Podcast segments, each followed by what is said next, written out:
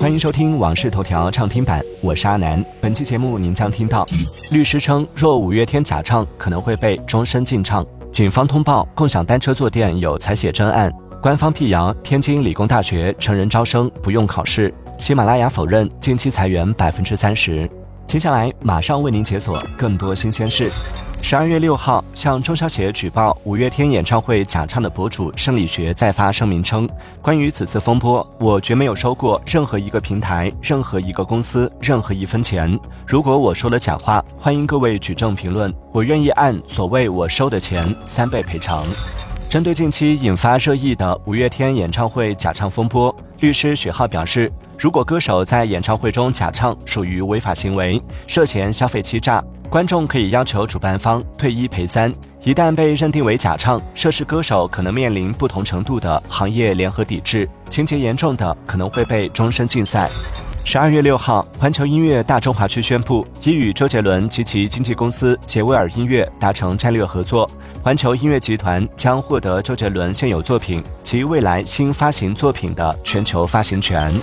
据广州白云公安通报，十二月四号，广州白云警方接到某共享单车平台工作人员报警，称收到用户反馈，在共享单车坐垫里疑似藏有针状物。十二月五号晚，警方将涉案嫌疑人黄某抓获归案。目前，黄某已被警方依法行政拘留。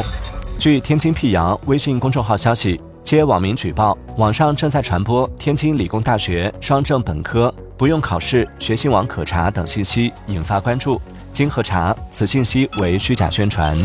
针对近期媒体报道称喜马拉雅计划进行全线裁员，比例约百分之三十的消息，喜马拉雅回应称完全不实。另据确认，喜马拉雅高级副总裁秦雷已离职。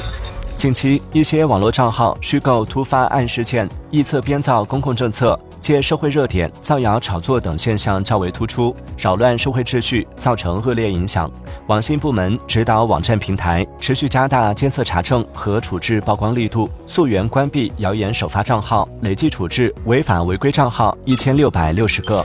近日，腾讯安全玄武实验室披露了一项关于大模型隐私保护的安全脱敏与还原技术。据介绍，这是业内首个支持信息还原的自由文本脱敏技术，通过对用户上传给大模型的提示词进行隐私信息脱敏，并在大模型返回计算结果后进行恢复。近日有消息称，顺丰已暂停手办类目的揽收，预计将进行一个月的相关整顿，恢复时间以顺丰后续通知为准。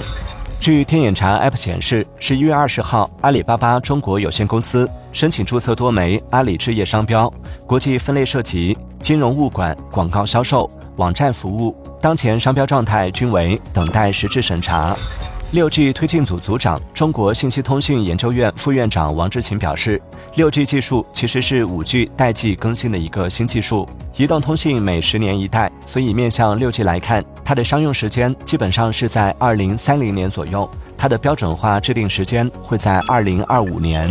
近期鼻吸能量棒吸引不少学生争相购买，专家指出，随意将鼻吸能量棒插进鼻孔的行为是不正确的，不仅可能带入细菌，而且会破坏鼻黏膜，轻则引起鼻炎，重则造成鼻腔溃疡、出血等。中国消费者协会提醒广大学生家长和中小学生提高防范意识，慎用鼻吸能量棒。感谢收听《往事头条》畅听版，我是阿南。订阅收藏《往事头条》，听见更多新鲜事。